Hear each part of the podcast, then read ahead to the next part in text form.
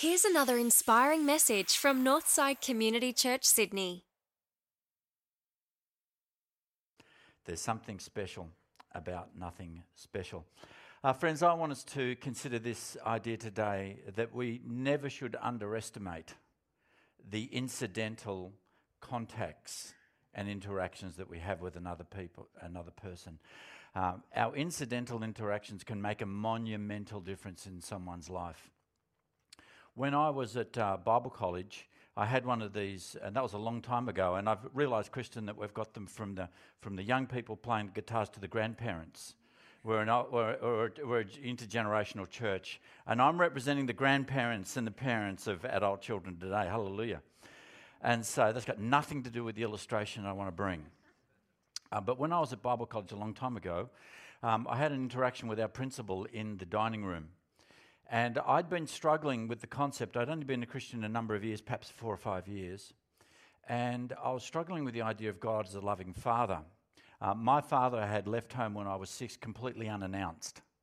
He just literally uh, packed up and walked out of the house, and I never heard or saw him again for 26 years. Never had any contact whatsoever. He ran off and he ran off with my uncle's wife, which complicated things in our family a little bit.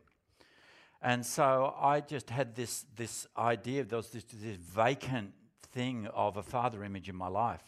Uh, then my mother remarried, and unfortunately, she married a, a, violent alcoholic. And so the images I had of father was one who walks out without saying so, one who abandons you, one who doesn't, uh, never a birthday, never a Christmas card, nothing. And then the other one, we just lived in a fairly terrifying environment for a number of years. And so I had this view of, okay, I'm a Bible college, everyone's telling me it's a loving Heavenly Father. I said, I'm really struggling with that. So I went up to Dr. Knox, our principal at the Bible college, and I said, Dr. Knox, I'm really struggling with this idea that God loves me and that my Father in heaven is a loving Heavenly Father. I'm really struggling with that. And he was a, a quirky little introvert guy that had the most incredible insight into human nature and the Bible. And he said to me in his quirky little voice, and I'll attempt it. He said, Oh, oh, oh that's very interesting. He said, um, You should meditate on the cross. Yes, that's what you should do. Meditate on the cross. Then he spun on his heels and walked completely away from me like that. And I said, well, and I just stood there as he just went out, out of the dining room. I thought, well, what's that all about? He was absolutely correct. Those words, you should meditate on the cross, said to me in about 19, I don't know, 77, 1978, changed my life. Because it was when I meditated on the cross that I found the love of God. I found that God so loved the world that he sent his only Son into the world that whoever believes in him should have eternal life. And that was me that God's love was shown in action and sacrifice. And so that was to him an incidental. That was an, inter- an incidental interaction, but for me, it was monumental. Friends, how many incidental interactions do we have that make a monumental difference? Now, you have got 30 seconds each to share with somebody around you an incidental thing that has made a monumental difference in your life. Ready, set, go. 30 seconds each. Go. Someone say something to someone.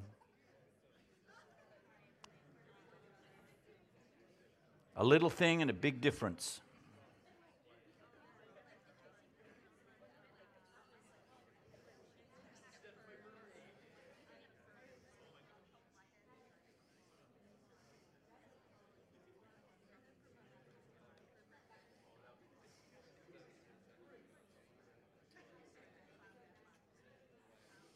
Get ready to change. Change.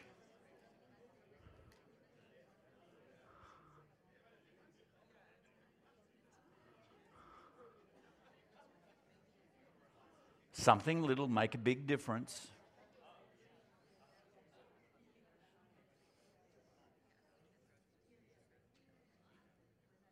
All right. Talking is dying down, so I take that that's a clue. Okay.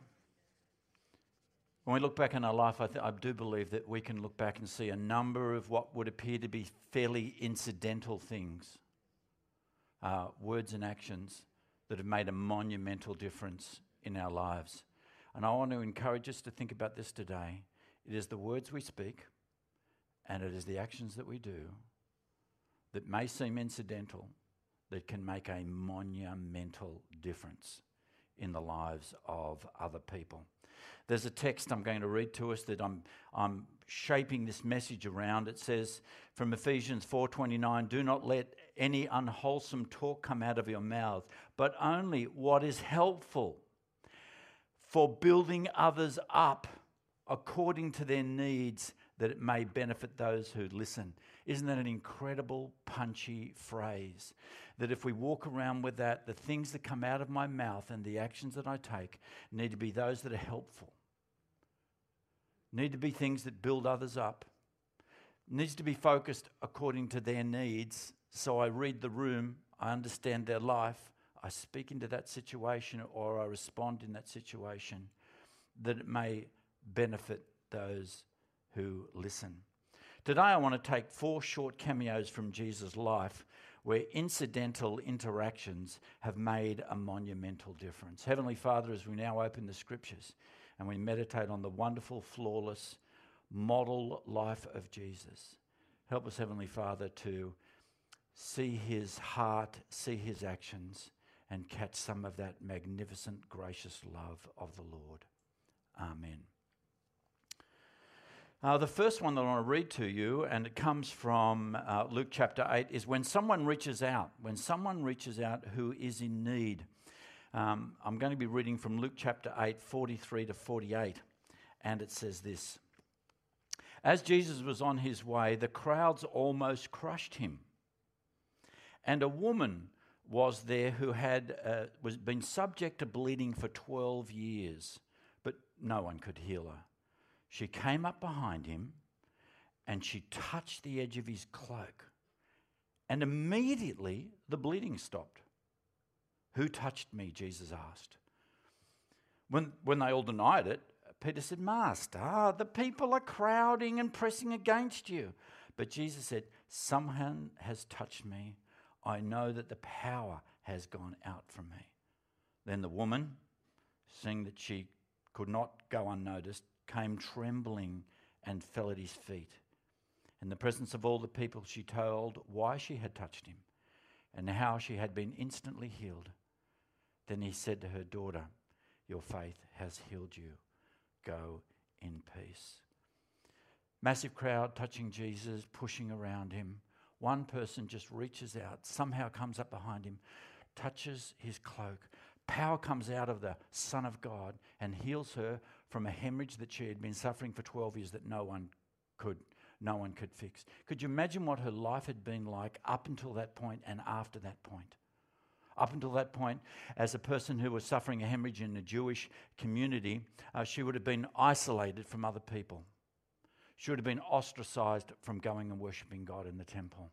She would have been socially apart from the community in which she lived. And yet, the touch of Jesus she reached out to, to Jesus and touched him. And how did he know he'd been touched? Because what came out of him? He felt that power. He felt the power had come out of him. And it drained him in some way. I want to say this when people reach out to us in need and we respond, it may well drain us. How many people understand that? Sometimes helping people comes at a cost. It cost Jesus. He, he, he experienced that it went out of him, it drained him. Friends, if we're going to love like Jesus loves, if we're going to touch people, if we're going to turn incidents into monumental differences, the power needs to come out of us. We need to be prepared to be drained, and there's no shortcutting the cost of loving others in Jesus' name, speaking words into their life. And so that's what we need to do. We need to respond regardless of when, when somebody does that. It can be very draining. When someone reaches out to us, we can make a monumental difference in the way that we respond to them, in the way that we speak to them. And we should do that, and we should be prepared if we're going to do it in Jesus' name, it might cost us. It's an incidental interaction with that woman made a monumental difference. According to their needs, is our text.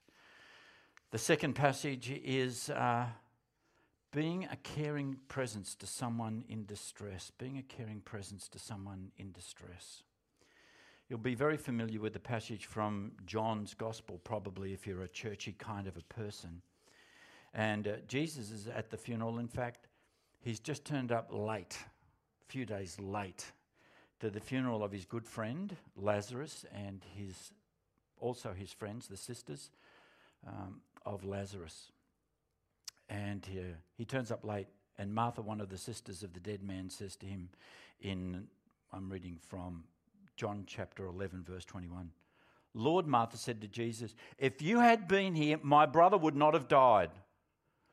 But I even know now that God will give you whatever you ask. And Jesus said to her, Your brother will rise again. Martha answered, I know he will rise again in the resurrection at the last day. Jesus said to her, I am the resurrection and the life. The one who believes in me will live, even though they may die. And whoever lives believing in me will never die. And do you believe this? And of course, what happens in the story? Jesus commands that the door be open. He raises Lazarus from the dead. Friends, we don't necessarily have the power to raise the dead, but we certainly can be a loving presence to people in life's difficult times. Job's friends knew that. Job in the Bible had lost everything through catastrophe after catastrophe after catastrophe. He had lost everything that he had and owned. And yet this is what happened. This is what his friends did.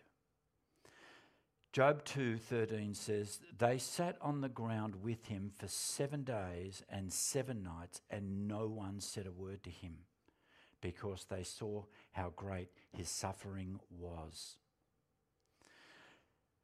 They saw how great his suffering was, and they just knew that their loving presence was more important than their pious words.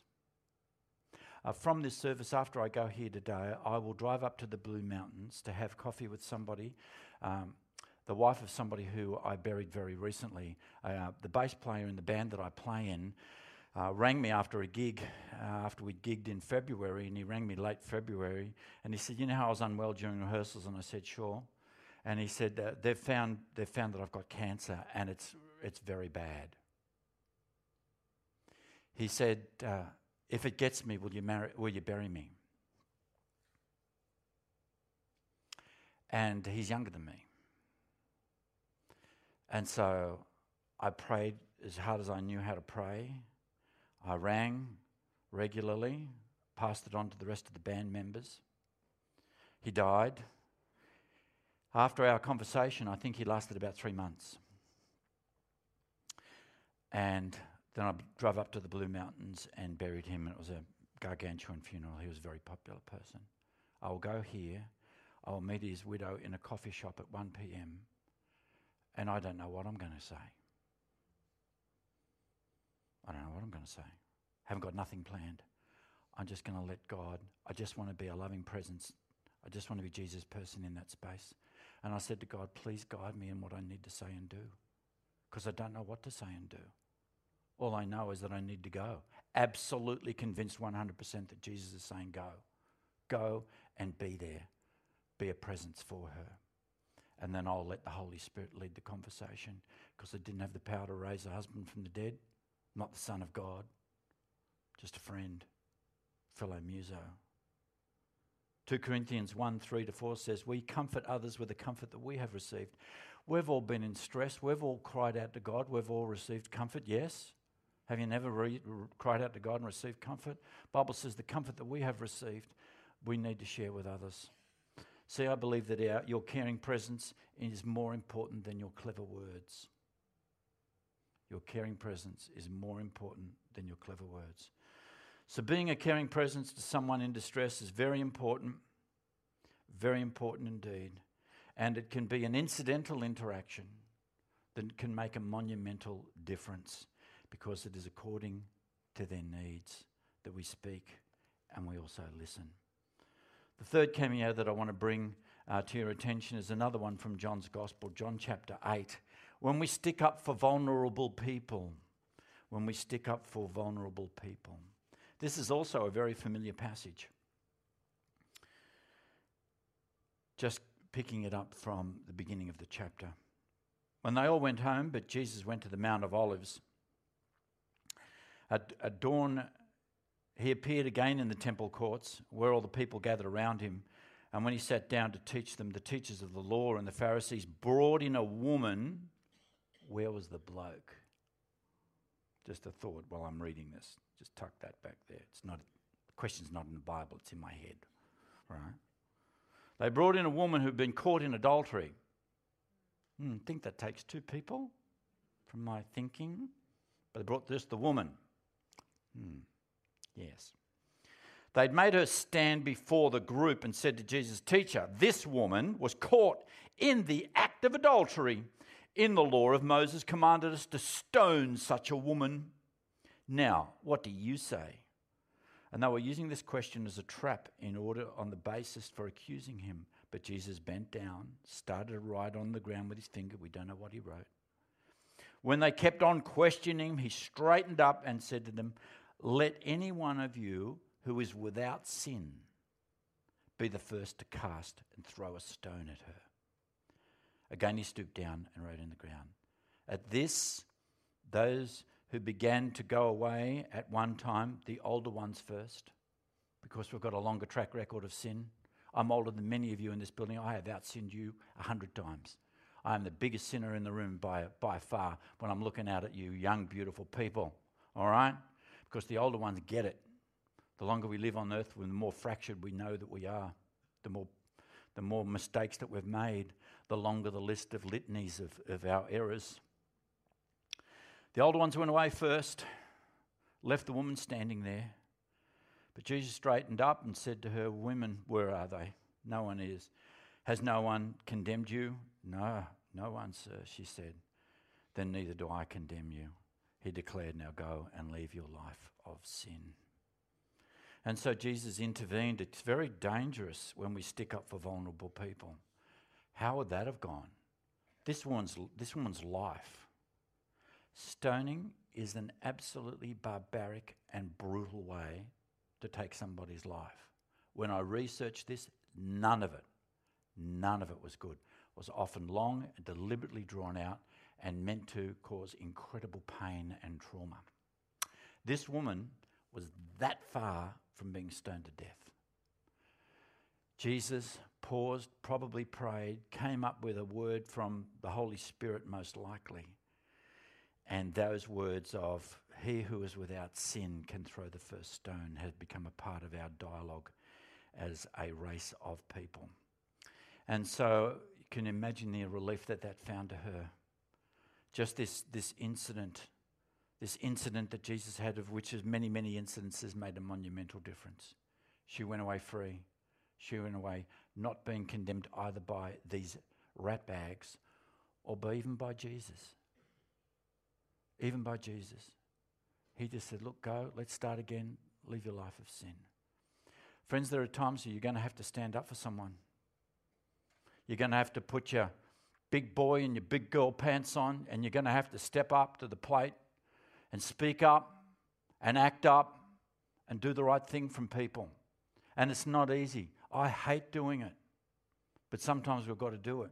There comes a time where we need to be agents of justice and, and speak and be the people of Jesus in bringing the truth and the love of God to bear in a situation. So it can be very, very difficult when we stick up for the vulnerable in situations, and it can be at work or it can be in a whatever situation it, we might come across. It could be in a family context. Who knows when we stick up for somebody? Could be a child that we stick up for, a child being bullied, a child being uh, stood over by an adult in some context. And so when we stick up for the vulnerable, we come, become people who act according to the needs of another. And an incidental interaction can make a monumental difference. It made a monumental difference in her life. When we intercede for the vulnerable, it makes a monumental difference. My son in law, who's a Persian refugee, got his PR last week. He's been waiting 10 years. There's a lot of interceding and standing up. 10 years fled Iran. Don't blame him. Not a great place to be. Not if you love God. And yet he got PR. But it took him 10 years. Took a lot of people. There was a bit of lobbying going on, I can tell you. Some sticking up for the vulnerable. And fourthly and lastly, when we affirm a person's strengths, I love this one from Mark's Gospel. We can make a monumental difference in someone's life when we affirm their strengths. And Jesus is selecting his, his disciples. And these were the 12, it says from Mark chapter 3, verse 16. These are the 12 he appointed Simon, to whom he gave the name Peter, which means Sunday school question, you can yell it out. Yeah, the rock. Okay. So he, he named Peter, whose name was actually Simon. He calls himself Peter. He called him, you know, the rock. James, the son of Zebedee, and his brother John. To them he gave the names uh, Boanerges, which means sons of thunder. That'd be cool. That'd be a very cool one, the rock and the sun. I just need to tell you this, uh, tell you the truth in Jesus' name, that Dwayne Johnson was not the original rock okay? That Peter was the original rock, he's the original guy. He is, I am the original rock. He should have had a t shirt printed down at Jerusalem Printworks and walked around it like that. I'm the original rock, Dwayne Johnson, and a big arrow right through, you know, like a big no go sign right through him. And so what happens was Jesus is giving these people incredible reputations to live up to.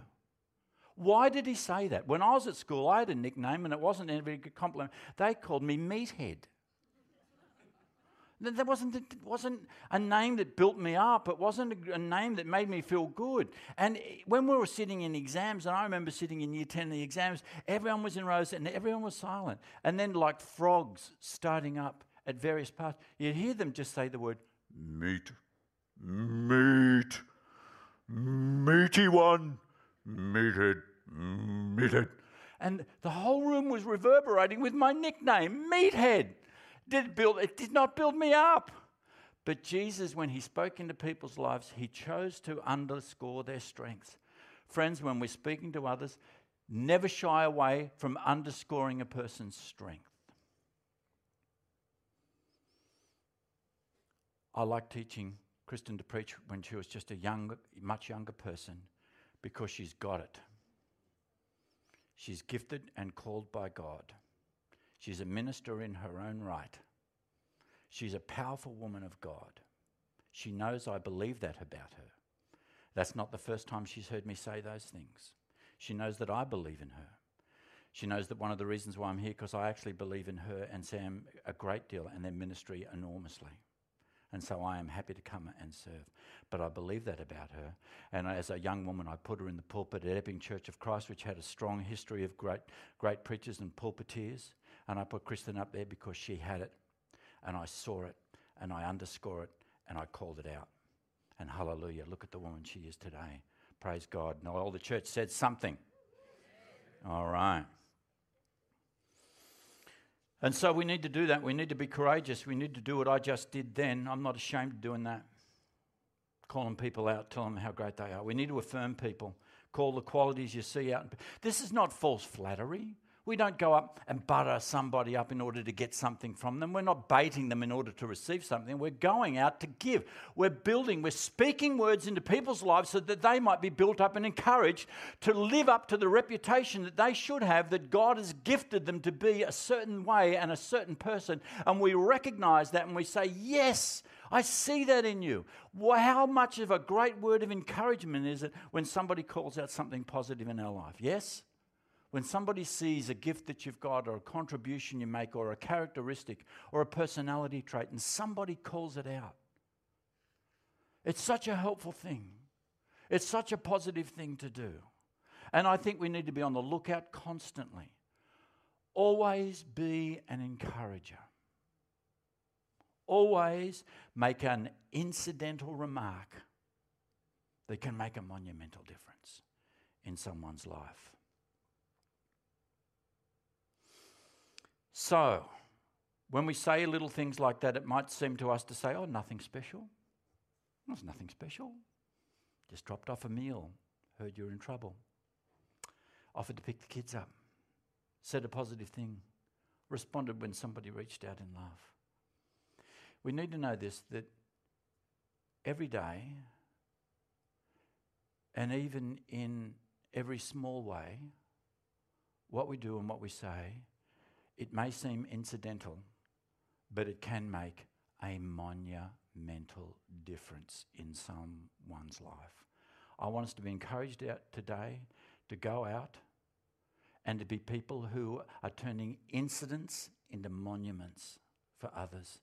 And it will be in the way that we think, the way that we act, and the way that we talk. When people reach out to us, those who reach out to us, let's make a difference. Caring presence to someone in distress, let's be that person. Sticking up for the vulnerable, believing and speaking the best of others and underscoring their strength. Never forget that an incidental interaction can make a monumental difference.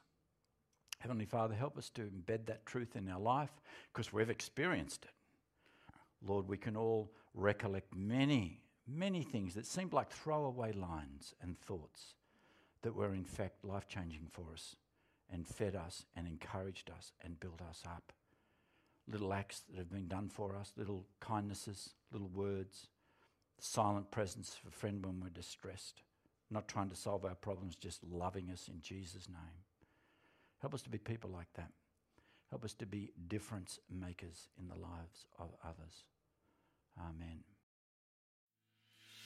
Well, thanks for tuning in. If you'd like to find out more about Northside, visit northsidechurch.org.au.